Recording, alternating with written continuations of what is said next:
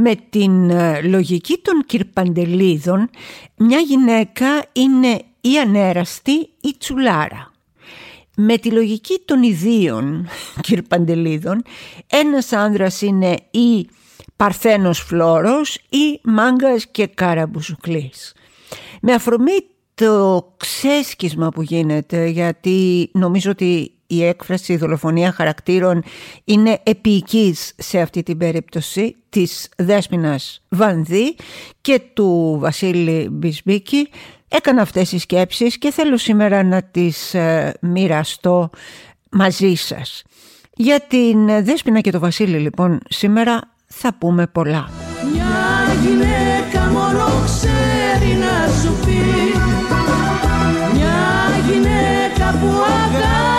αγάπησε πολύ Και έκανε δώρο τη ζωή της.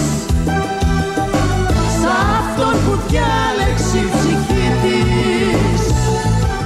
Γεια σας χρόνια πολλά, τι κάνετε, πώς περάσατε, είστε καλά, είστε όλοι καλά; Είμαι η Έλενα Κρήτα και αυτό είναι το podcast το «Μαζί και τα μάτια μας» που ακούτε κάθε Τετάρτη αποκλειστικά από το News 24-7 και μετά, αν σας αρέσει, μπορείτε να με παρακολουθήσετε στο Spotify, στο Google Podcast και το Apple Podcast. Μία εβδομάδα γιορτινή λοιπόν ανάμεσα στα Χριστούγεννα και την Πρωτοχρονιά και είμαστε εδώ εμείς για να πούμε τα δικά μας για τους ανθρώπους που δεν τους αξίζει να τους παίζουμε καθόλου στη ζωή μας. Για να δούμε λοιπόν τι θα πούμε και σήμερα.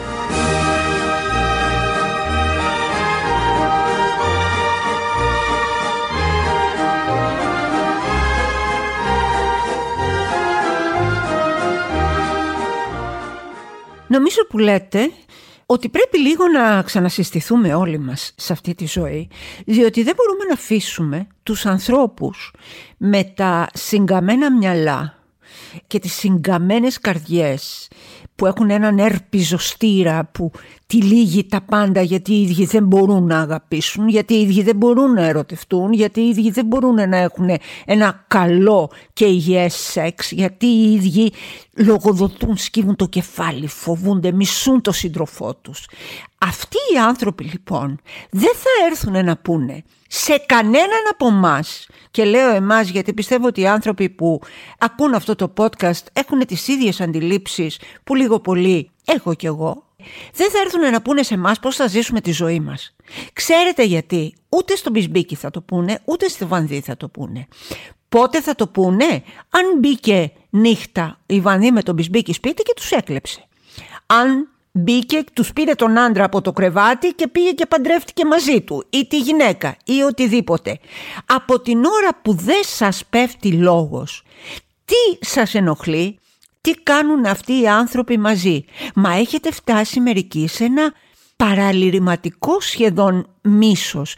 Είστε μισό βήμα να παραφράσετε αυτή την, την αθλειότητα που λέτε για τους γκέι, το ε, δεν με νοιάζει αν ο άλλος είναι γκέι αρκεί να το κάνει σπίτι του να πείτε ε, δεν έχω πρόβλημα με το Βασίλη και τη Δέσποινα αρκεί να το κάνουν σπίτι τους δεν έχω πρόβλημα αρκεί να μην προκαλούν γιατί, γιατί; Ανάγκη σας έχουν θα προκαλούν και θα κάνουν ό,τι θέλουν στη ζωή τους τι, τι ιστερία ρατσιστική είναι αυτή. Τι ιστερία, τι ηλικιακή φιλετικές διακρίσεις είναι αυτή, τι τερατώδη πράγματα. Ξαφνικά βρέθηκε η Βανδύ να είναι μία, δεν ξέρω, 100 χρονών και ο Μπισμπίκης 20. Διότι βλέπετε, όταν ένα ζευγάρι, όπως αυτοί οι δύο άνθρωποι έχουν 6-7 χρόνια το πολύ διαφορά και είναι η γυναίκα όμως μεγαλύτερη, τότε γίνεται ο κακός χαμός. Αυτή είναι αυτό, αυτός είναι ζυγκολό, αυτός είναι το ένα, αυτό. Όταν συμβαίνει το αντίθετο, δεν μας ενοχλεί καθόλου. Αχ, λέει τι ωραίο ζευγάρι. Βλέπουμε κάτι. Άντε μην ανοίξω το στόμα μου, κάτι τύπους που είναι, ε, ξέρω εγώ, ε, απεχθέστατοι ρε παιδί μου, πολύ ηλικιωμένοι, που έχουν μαζί τους κάτι κοριτσάκια σαν τα κρύα τα νερά. 20 και 25 και δεν μιλάει κανείς μας, όχι. Η Δέσποινα και ο Μπισμπίκης μας ενόχλησε. Γιατί μας ενόχλησε, γιατί άγγιξε την πιο σκοτεινή και ερευόδη πτυχή μας; Θα το δούμε τώρα παρακάτω γιατί αυτό που συμβαίνει με αυτό το ζευγάρι είναι πραγματικά ένα κοινωνικό φαινόμενο ολκής. Α, του αφιερώνω ένα τραγούδι εδώ λοιπόν που λέτε, το Summer Wine από τα αγαπημένα μου τραγούδια με την Nancy Sinatra και το Lee Hazelwood που κάτι μου λέει ότι τους ταιριάζει πολύ. I walked in town on silver spurs, the jingle too A song that I had only sang to just a few She saw my silver spurs settlers pass some time.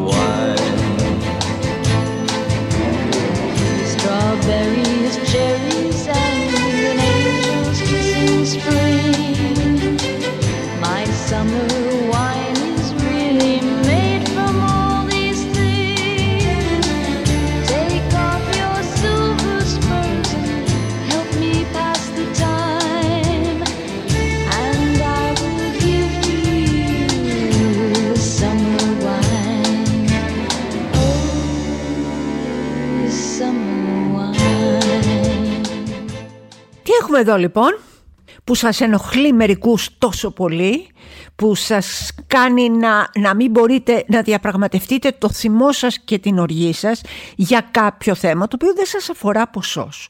Διότι οι άνθρωποι αυτοί είναι δύο πετυχημένοι, πολύ πετυχημένοι άνθρωποι, ο καθένας στο δικό του χώρο, οι οποίοι έκαναν κάποιο γάμο, έκαναν μια οικογένεια, γνωριστήκανε μετά από χρόνια, αγαπήθηκαν και ζουν μαζί, είναι ερωτευμένοι και είναι ευτυχισμένοι. Καταρχάς θέλω να διευκρινίσω κάτι, διότι είστε μερικοί δηλαδή, τι να σας πω, δεν, δεν θέλω ούτε να, ούτε να το χαρακτηρίσω αυτό. Την καριέρα της Βανδύ την ξέρουμε όλοι, είναι μεγάλη, είναι, ε, τέλος πάντων ήταν πάντα ένα πρώτο όνομα στο τραγούδι και τα λοιπά. Έχετε την εντύπωση ότι το Μπισμπίκη δεν τον ήξερε ούτε η μάνα του; Πού ζείτε ακριβώς, Πού ζείτε, χωμένοι μέσα σε ένα σπίτι και δεν έχετε βγει να πάτε ούτε μέχρι το περίπτερο. Πού ζείτε απομονωμένοι, πού ζείτε κλεισμένοι, πού ζείτε κλειδωμένοι, κλειδαμπαρωμένοι. Πολύ πριν ερωτευτεί η Βανδύ το Βασίλη, τον Μπισμπίκη. Το ξέρετε ότι οι παραστάσεις που έκανε ο άνθρωπος αυτός ως σκηνοθέτης αλλά και ως ηθοποιός ήταν όλες sold out. Το ξέρετε ότι για να μπορέσουμε να βρούμε εισιτήρια για το άνθρωποι και ποντίκια μια τεράστια θεατρική επιτυχία και καλλιτεχνική.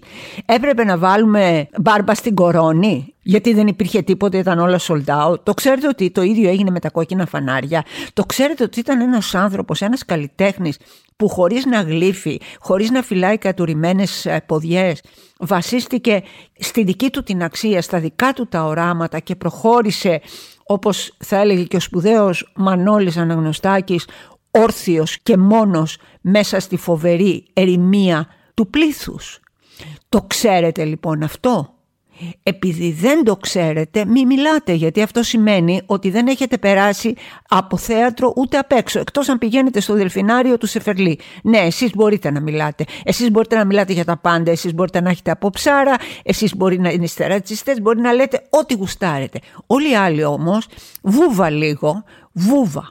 Ήταν μια σημαντικότατη και εξακολουθεί να είναι σημαντική παρουσία στο ελληνικό θέατρο και όχι μόνο, αλλά ξέρεις τι σας πειράζει; Ότι σας έχουν γραμμένους εσάς, τους κυρπαντελίδες πάντα σας έχουν γραμμένους, δεν τους νοιάζει καθόλου.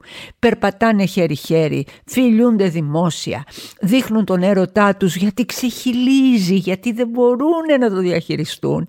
Και δεν τους νοιάζει γιατί εσείς δεν τους κόβετε επίδομα δεν τους νοιάζει γιατί δεν είναι στη δούλεψή σας δεν τους νοιάζει γιατί δεν είναι στην αρχή της καριέρας τους. Να λογοδοτούν και να μην χάσουν τα πελατάκια από το νυχτερινό κέντρο ή από το θέατρο. Δεν τους νοιάζει αγάπη μου, δεν πάνε να λέτε, δεν πάνε να φωνάζετε, δεν υδρώνει το αυτί τους. Και αν το ε, Δέσποινα Βανδύ δεν την ξέρω καλά μπορώ Να σας διαβεβαιώσω γιατί με τον Βασίλη τον Μπισμπίκη δουλέψαμε και γνωριστήκαμε πριν 15 χρόνια περίπου στα μυστικά της ΕΔΕΜ ότι του Μπισμπίκη το αυτή δεν υδρώνει αγάπες μου δεν πά να λέτε δεν πά να σκάτε. Εγώ κορίτσια μου όλων των ηλικιών ένα πράγμα σας εύχομαι για το 2023 που μπαίνει σε λίγες μέρες να βρείτε κάποιον να σας κοιτάει όπως κοιτάει ο Μπισπίκης τη Βανδύ στα μάτια και αυτή είναι η καλύτερη πιστεύω ευχή που θα μπορούσα να σας κάνω. Σε κουβαλάω απάνω μου Στις ερημιές βαδίζω Πάθος που διώκεται Δεν πάει να επιδιώκεται. Εσείς θα βγείτε λάθος Στο βάθος το ζηλεύουμε. Αυτό που ρε ζηλεύουμε Και μαρτυράς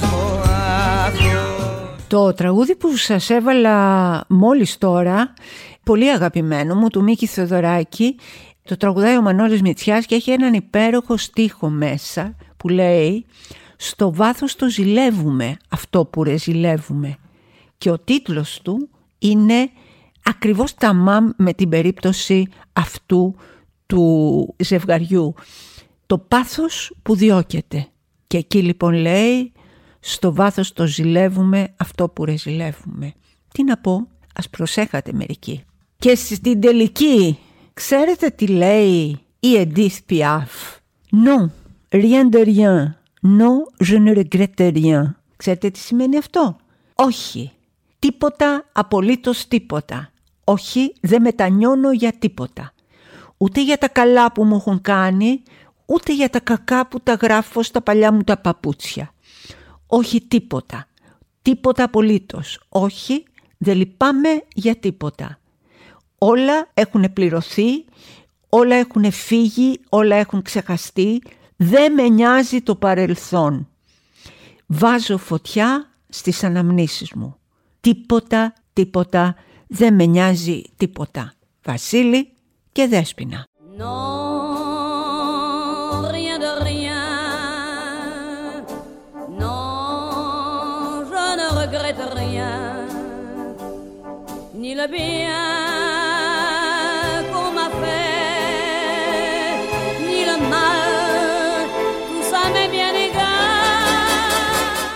Αφορμή λοιπόν για όλο αυτό το μίσος και το ξέρατο που ξεσπάσανε οι συγκαμμένοι άνθρωποι όπως εγώ τους ε, αποκαλώ ήταν το τσιγάρο που άναψε ο Βασίλης ε, Μπισμπίκης σε ένα νυχτερινό κέντρο όπου τραγουδούσε η γυναίκα του. Η γυναίκα του, ναι. Κακός. Κακός. Κακός το άναψε. Και θα σας πω γιατί κακός το άναψε. Γιατί εγώ που έχω 10 χρόνια που έχω κόψει το τσιγάρο, πραγματικά δεν ανέχομαι να είμαι δίπλα σε ανθρώπους που καπνίζουν και φαντάζομαι πολλοί από εσάς. Δεν θέλω, θεωρώ ότι μου στερείς το οξυγόνο. Και εν πάση περιπτώσει, αν θες να καπνίσεις, τράβα, πάρ τα πόδια σου, βγες έξω και άναψε 10 τσιγάρα και ξαναμπες. Εκεί τουλάχιστον θα έχω να υποστώ μόνο τη μυρωδιά στα ρούχα σου. Τίποτα παραπάνω. Λάθος του λοιπόν, μεγάλο και να πληρώσει ό,τι πρόστιμο υπάρχει. Από εκεί και πέρα όμως, για όνομα του Θεού, ένας υπουργός υγείας όπως ο Θάνος Πλεύρης, ο οποίος δηλαδή μιλάμε ότι αυτή τη στιγμή ευαισθητοποιήθηκε για το τσιγάρο. Ο κόσμος γύρω του καίγεται, τα πάντα στην υγεία γκρεμίζονται, οι άνθρωποι πεθαίνουν στον δρόμο γιατί δεν έχουν να πληρώσουν τίποτα. Κατέστρεψε όλο το εσύ, το εσύ, αυτό το μεγαλειώδες έργο που έγινε επί Ανδρέα Παπανδρέου με τον Γιώργο Γεννηματά, του βάλε φωτιά και το κάψε. Έχουμε 35.000 νεκρούς ρε παιδιά από την πανδημία, μπορείτε να το φανταστείτε. Και αυτή τη στιγμή που μιλάμε κύριε Πλεύρη μου που είσαι τόσο μάγκας και εξαντλείς όλη σου την ε, αυστηρότητα και καλά στο τσιγάρο του Μπισμπίκη υπάρχουν παιδιά, κάπου 300-350 παιδιά σε αναμονή για να χειρουργηθούν στα δημόσια νοσοκομεία. Ξέρεις τι σημαίνει σε αναμονή; Ξέρεις κύριε Πλεύρη μου τι σημαίνει να περιμένεις μήνες ολόκληρους λες και η αρρώστια από την οποία πάσχεις θα περιμένει και αυτή μαζί σου. Λες και στον καρκίνο που έχεις, θα γυρίσεις και θα του πεις να σου πω κάτι, κρατήσου λίγο γιατί σε πέντε μήνες θα χειρουργηθούμε. Είστε με τα καλά σας, πάτε με τα καλά σας, είστε σοβαροί. Έχετε διαλύσει τα πάντα, τα πάντα, τα πάντα και φταίει μόνο το τσιγάρο του Μπισμπίκη, εκεί βρήκατε να ξεσπάσετε όλη σας την ε, ε, σοβαρότητα και καλά ως Υπουργείο. Όχι κύριε Πλεύρη μου, είναι ντροπή, είναι ντροπή. Μαζευτείτε λιγάκι, μαζευτείτε δεν είναι δυνατόν αυτή τη στιγμή που αν πας επίσκεψη σε νοσοκομείο δεν ξέρεις από πού να φύγεις, από τη βρώμα, από τη δυσκολία, από τους εξουθενωμένους γιατρούς, από το νοσηλευτικό προσωπικό που δεν μπορεί να κρατήσει τα μάτια του ανοιχτά και μετά θα του κουνήσω εγώ το δάχτυλο επειδή έκανε ένα λάθος στον ασθενή. Όχι, για σοβαρευτείτε λίγο. Βεβαίως και το τσιγάρο του Μπισμπίκη. Δεν το συζητώ καθόλου. Αλλά δεν είναι εκεί το θέμα. Και ντροπή σας στα πίσω-πίσω. Άιντε. Και εσύ Βασίλη κόψτε το ρημάδι, κόψτε το γαμημένο πας στο διάλο, έλα πια, άντε. Στο αφιερώνω. Αυτό το τσιγάρο που καίει είναι το τελευταίο Τα μάτια σου κλείσε δεν θέλω να δεις ότι κλαίω Πεθαίνει ο Πελέ, ο βασιλιάς της ε, μπάλας, ένας άνθρωπος ο οποίος έγραψε μια ιστορία πραγματικά ολόλαμπρη στο χώρο του αθλητισμού. Πεθαίνει, αργοπεθαίνει σε ένα νοσοκομείο και αυτό που προκαλεί θα έλεγα αλγινή εντύπωση είναι ο τρόπος που η οικογένειά του, η πολυπληθής αυτή η οικογένεια εργαλειοποιεί και στεγνά κατά κάποιο τρόπο εκμεταλλεύεται το θάνατό του με άπειρες φωτογραφίες τεθλιμμένες όλες, όλοι οι τεθλιμμένοι συγγενείς μαζί, με την άλλη να σκαρφαλώνει στο κρεβάτι του μπαμπά του στο νοσοκομείο και να του τραγουδάει, να του μιλάει και όλα αυτά να τα δίνει στα social media. Γενικά, μόνο που δεν έχουν βγάλει αυτό που λέει έλα, έλα, έλα, έλα και ωραίο εγίνεις, φρέσκο έχω, έλα. Δηλαδή λείπει αυτό να βγάλουν απ' έξω από το δωμάτιο του ξενοδοχείου του νοσοκομείου του Πελέ πιτόγυρα, σάμαλι, κοκ που λέγανε παλιά, μικροπολιτές, ε, μόνο αυτό λείπει. Δεν υπάρχει, δεν έχω δει πιο χιδέα αντιμετώπιση από τον τρόπο που αυτοί οι άνθρωποι καπηλεύονται τον από ό,τι λένε οι γιατροί, προδιαγεγραμμένο θάνατο ενός θρύλου. Όμως γιατί σας τα λέω όλα αυτά, σας τα λέω όλα αυτά γιατί και ο Πελέ που τον έχουμε θεοποιήσει, δεν ήταν και ό,τι καλύτερο. Θέλω να σας διηγηθώ μια ιστορία για τον Πελέ. Όταν πέθανε η κόρη του σε ηλικία 42 χρονών από καρκίνο το 2006. Ο Πελέ είχε μια κόρη εκτός γάμου, την Σάντρα Ρετζίνα Αράντες, η οποία ξεκίνησε έναν πολύχρονο δικαστικό αγώνα για να μπορέσει να αποδεχτεί ο Πελέ ότι είναι φυσική του κόρη. Αυτή λοιπόν τελικά την αναγνώρισε αυτό το 1996, δηλαδή 10 χρόνια πριν το θάνατό του αφού αυτή είχε προσκομίσει τα πάντα DNA και δεν μπορούσε ο Πελέ λοιπόν να κάνει αλλιώς. Με βαριά καρδιά την αναγνώρισε.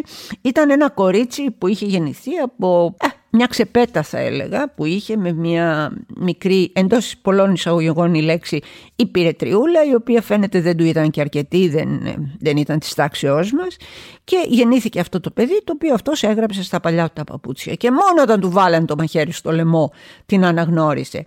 Ξέρετε τι έκανε όταν η κόρη του, αυτή η κόρη του πέθανε 42 χρονών κοπέλα; Δεν πήγε στην κηδεία της. Δεν πήγε στην κηδεία της παιδιά. Είναι φοβερό. Δεν πάτησε το πόδι της. Αυτός λοιπόν ήταν και αυτός ο Πελέ, ο Πελέ ο οποίος κάποια ώρα για να δικαιολογήσει όλη αυτή την ε, απαράδεκτη συμπεριφορά είπε τι να κάνουμε, νέος ήμουνα και είχα πολλές περιπετιούλες. Σκεφτείτε λοιπόν τη θέση αυτού του κοριτσιού. Όταν τα διάβασα και αυτά λέω εντάξει δεν ξέρω τι κάνουν τα παιδιά του και τα σόγια του αλλά μάλλον είχαν από που να μοιάσουν. Αυτό όμως δεν μειώνει σε τίποτα το τεράστιο το γιγαντιαίο μέγεθος του ίσως μεγαλύτερου ποδοσφαιριστή όλων των εποχών.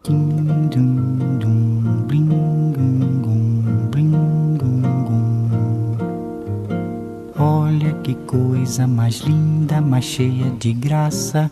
Ela, menina que vem e que passa, num doce balanço, caminho do mar. Moça do corpo dourado do sol de Ipanema, o seu balançado é mais que um poema, é a coisa mais linda que eu já vi passar. Τι ευχές να σας δώσω, τι ολόψυχες, ολόκαρδες ευχές ε, να σας δώσω.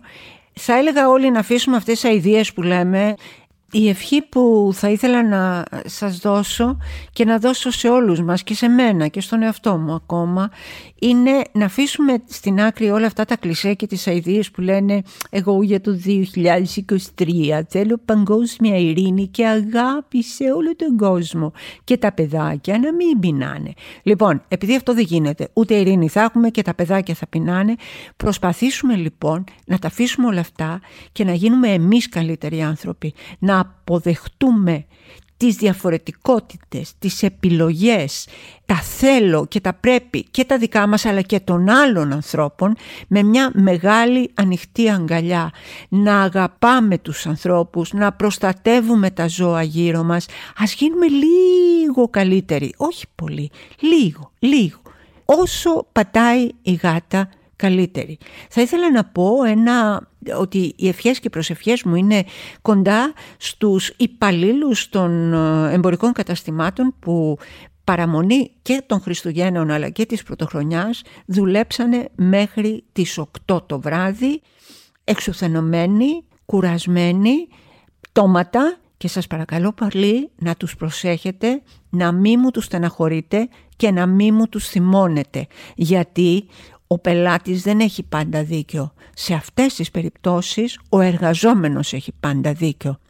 Πολύ σας αγαπάω. Ας μπούμε λοιπόν στον καινούριο χρόνο, θα τα πούμε την άλλη εβδομάδα μαζί. Ναι, είμαι η Έλενα Κρήτα και αυτό είναι το «Μαζί και τα μάτια μας» που ακούτε κάθε Τετάρτη αποκλειστικά από το News 24-7 και μπορείτε επίσης να το παρακολουθήσετε στο Spotify, στο Google Podcast και στο Apple Podcast. Καλή χρονιά να έχουμε, καλή χρονιά να έχουμε, να φυτρώσει ένα λουλούδι στην ψυχή μας. Σας αγαπώ, σας φιλάω και σας στέλνω την πιο μεγάλη μου αγκαλιά. Χρόνια πολλά.